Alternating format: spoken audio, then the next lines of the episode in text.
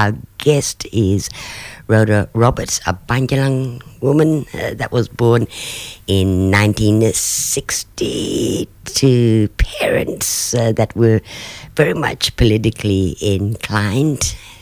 As a young girl, she was pretty much uh, discouraged to continue on with her HSC, her high school certificate, as it's known around uh, that part of the country. She took up nursing back in 1979, where she had to move to Sydney for that one. And in fact, uh, it was there that uh, her horizons well and truly were very much out there to achieve in the goals she set for herself as an executive artistic director. She's brought to us uh, the Boomerang and the Festival Dreaming. Now, uh, this weekend, starting in Alice Springs, the Parrtjima Festival, an authentic indigenous festival of light. Hello, Rhoda. Welcome.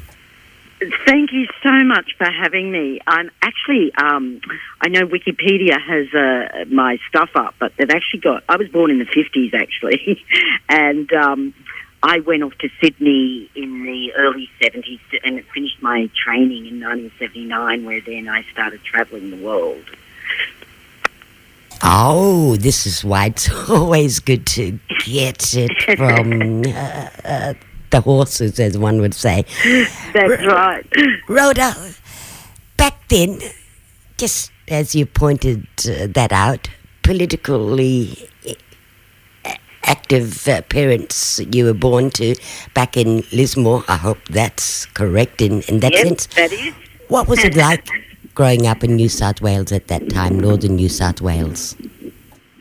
Look, it was extraordinary times. My my father had gone off to the uh, Tulsa, to Tulsa, Oklahoma, to the Oral Roberts Theological College, where he trained with Martin Luther King. So when he came back from those studies, very much the civil rights movement was underway, and Dad became a member of FCATSI, of course, which was the organisation responsible for the 1967 referendum. And um, after the referendum, he actually became the chair of FCATSI. And so I guess during my growing up period, I was surrounded by extraordinary leaders. You know, Oodgeroo Noonuccal, um, Faith Bandler, um, many people coming to our house, you know, Dad and them having meetings into the wee small hours. And so that was always around us. And my, indeed, my grandfathers did an awful lot of work in that civil rights movement area. So I guess they were. I think the difference was there was such a humility. They were just so concerned about their community. So they worked at a very grassroots level. And one of the biggest teachings from uh, the family was that you are here, you have obligation, and you're literally in service to your people. So I've always carried that with me that the work I do is for service because I've been one and pretty fortunate. Growing up, what was that like? Was that a, a divided town? A very, like most towns across the country, and I know there are still a number that exist, a very divided town, you know, the curfew in place, um, you know, after 6.30 p.m. on the town limits, uh, you know, the mission on the outskirts of the fringes, people living in shanty, and, you know, the town has changed over the years. We were very fortunate, I guess, in the 70s that there was a whole wave of movement to that region, particularly a town which is our immediate family's cultural lands, custodial lands, uh, is Nimbin. And that became like uh, an alternative lifestyle area over the years. And um, the most surprising thing was we saw quite a shift. I saw a shift with my dad when we came home one day and said, Oh, those hippies. And he said, Don't ever label them. They are people who have think differently, they think outside the box. And he said they actually want to hear our voice. And so I saw a shift. I guess, in the broader Lismore community, but still, you know, I couldn't train to be a nurse there, for example. They didn't take Aboriginals for their registered program. You had to go, I had to go to Sydney, which is probably the best thing, but, um, and at times it's still a very divided town. We have a lot of um, situations with young people being profiled and arrested for no particular reasoning. Um, you know, we have a lot of people, Aboriginal women in particular, that have gone missing with no sort of proper investigations. So there are still many levels, I guess, in the institutions around that town that the systemic behaviour and profiling of Aboriginals is still a very negative thing. But there is a lot of great hope and optimism as well. Rhoda, was you around when the Freedom Bus came through? Yes, indeed. And actually, Ann Curthoys, who wrote the book The Freedom Rides, has a chapter dedicated to my grandfather and father. So when they came through Lismore, they came in quite uh, late, and of course, the town at that time was a bit of a racist tinderbox. So they went out to the mission at Gundurimba, and they hid the bus up behind the big community shed where they stayed, and the community looked after them for the night. Um, so that was a really wonderful moment, uh, extraordinary moment. Um, you know, with that happening at that time. But of course, it was a, a tinderbox of, um, you know, uh, there was still the boundaries and the um, situations that occur in most regional towns. You know, like the pitches were, um, you know, in the roped off section and all those usuals that we hear about. Moving to Sydney, you said was the best thing you've done for yourself. Of course, there was uh, no limit to your horizons uh, there. You did nursing, eventually got into uh, the arts in the mid 80s. What made you choose that? Oh, look, one of the big things that I had done when I went off to nursing in the mid 70s was my father was very particular that we all do volunteer work. And so, of course, I volunteered at Radio Redfern in those days. Um, I think I had my first show in 1976. And so I'd always had this taste and always wanted to be a writer. And so, but of course, in those days it was, you know, get a real job and, uh, and a career. So I was very fortunate with nursing and I absolutely loved it. Um, and I had, uh, you know, I had thought that I would end up nursing and then going home and working out in community. But instead, I went to London, got another degree, and started travelling the world and really started looking at the arts and seeing that it could be a voice to promote knowledge, but also perhaps to give. You know, there were a lot of assumptions about what Aboriginal people were. And so I thought through writing plays and things like that, you could change people's assumptions. So when I came back to Sydney, I was very fortunate to um, attend the Brian Syron Acting Studio, along with people like Lydia Miller, Ernie Dingo was in my class, and um, yeah, and so we went on to set up the National Black Playwrights Conferences and, and the Aboriginal National Theatre Trust. You also were the voice of uh, Deadly Sounds for a number of years, a radio program uh, that ran until around uh, 2014. You've been also involved in some fantastic art installations as well, bringing us uh, the, the, the, the, Dreaming Festival, uh, the Festival of the Boomerang, and uh, of course, this weekend lighting up our country's uh, red centre with the Parrtjima, the Festival of Light. Yeah, look, festivals are a wonderful thing. They are our gathering, I think, in the, and, and we get a taste of what it would have like, been like in the old ways of people travelling across songlines and coming to meet and gather and uh, celebrate the abundance of who we are, the food we have, and you know the seasons and all those sorts of things. And you know the first way of communicating um, across the country, uh, of course, in this modern world was the radio. And I did 21 years with Deadly Sounds, and we ended up establishing the Deadly Awards and um, establishing the Deadly Awards and then um, quite a number of other different programs. But this weekend at Parrtjima, it's a festival in light. It's at, in Alice Springs, as you mentioned. As you can hear, I'm on site, so there's quite a bit of noise. So sorry about that, folks. But um, yes, it's a light inst- a light festival. So we have a series of light installations, and um, I'm just moving so that I can. Yeah. So we have a series of light installations uh, that are extraordinary. So we take art from across the central and western desert regions. Um, got a couple of artists from WA, and then we turn their art into a, a, canvas of lights, installations.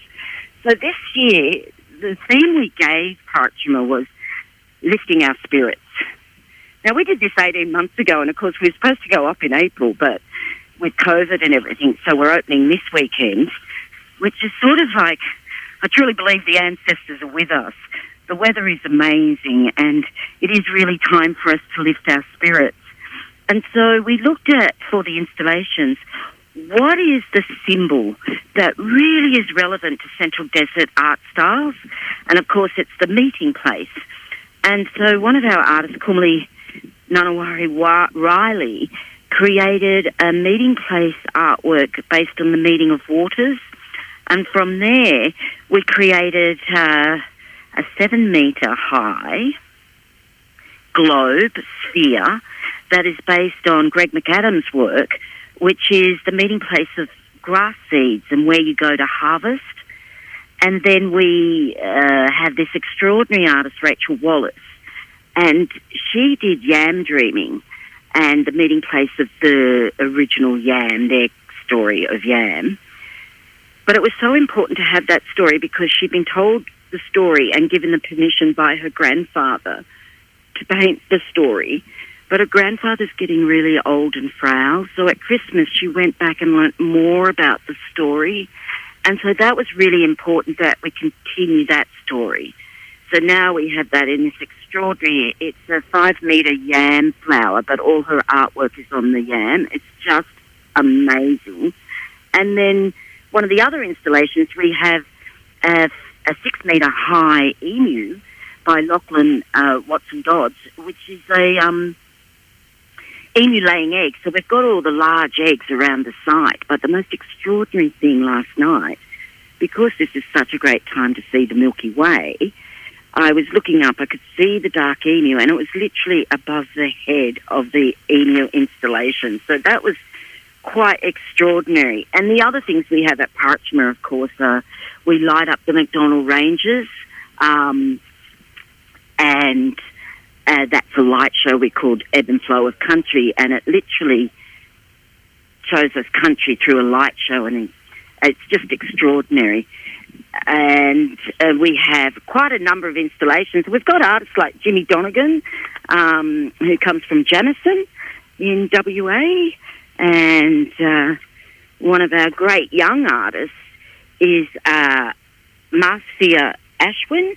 She's done a big echidna dreaming story that's all been animated and is projected onto the ground. Um, a lot of people might know her. She um, from Wiluna, but grew up in Perth, and um, and Heather Watson, who comes from um, uh, I'm probably not saying this right, but John Jara community. And so it's quite fantastic that we're able to show these artists that a lot of people mightn't have heard about, but when they see their art, artwork, they'll be, oh, it'll just move them, I think. And the other side to Parrtjima, of course, we have Todd Moore, which is a lineup of all our performance. So we have uh, music, we have workshops, we have films, and of course our talks program which is featuring Stan Grant this year.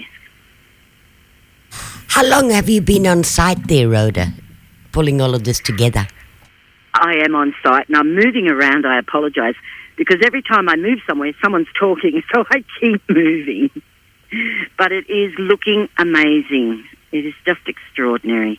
And we work with a, our reference group, which uh, is made up of custodians and TOs of the three estates that surround Mparntwe or Alice Springs.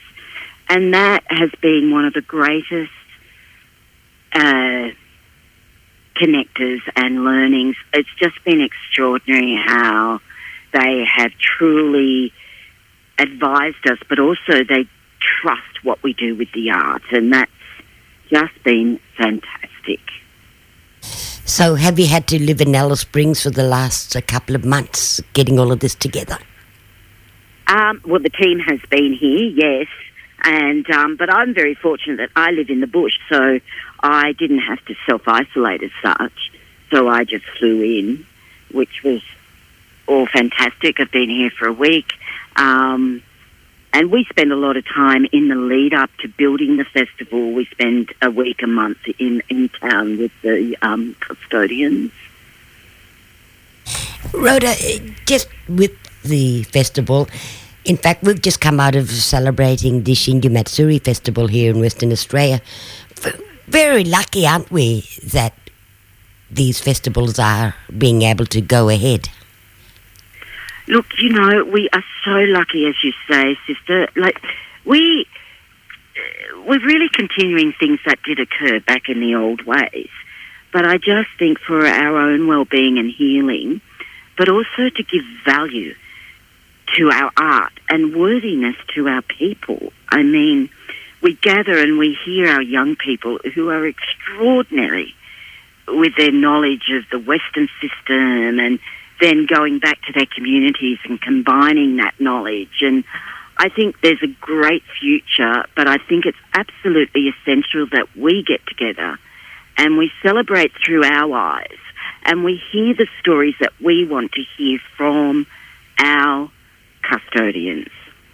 And so I think there's a big shift now, and, and I think more and more people want to have that experience of gathering on country and just treading lightly and sitting down and listening.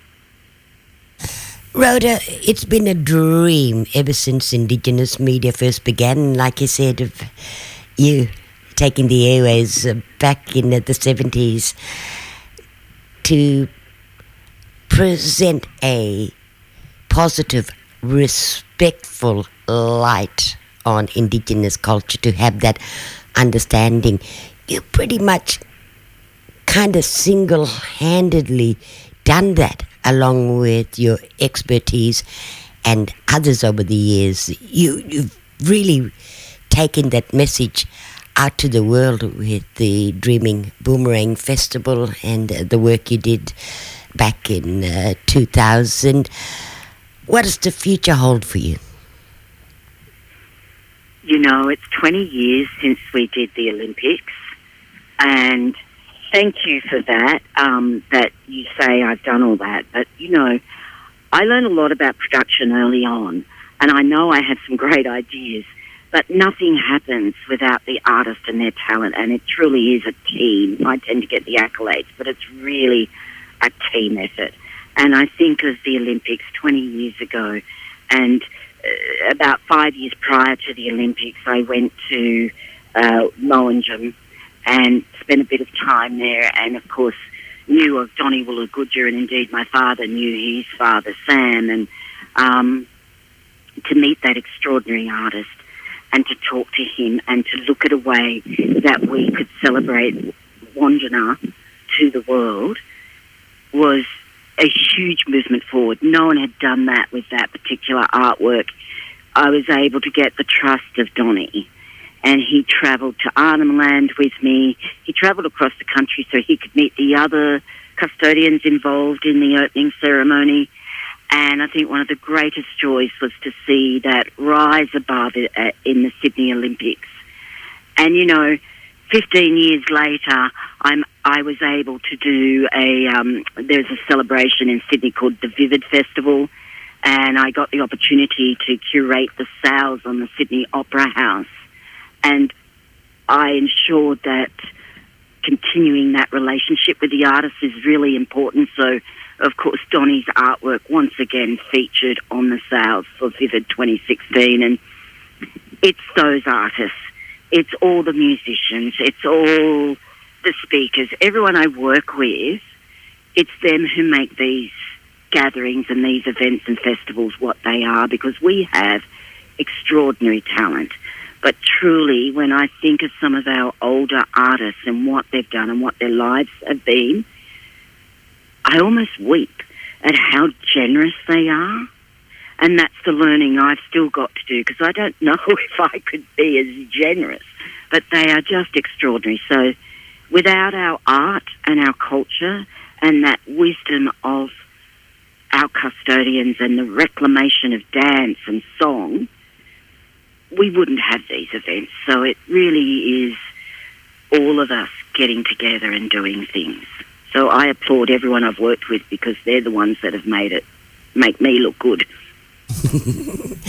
we applaud you, Rhoda. And just lastly, your Order of Australia medal.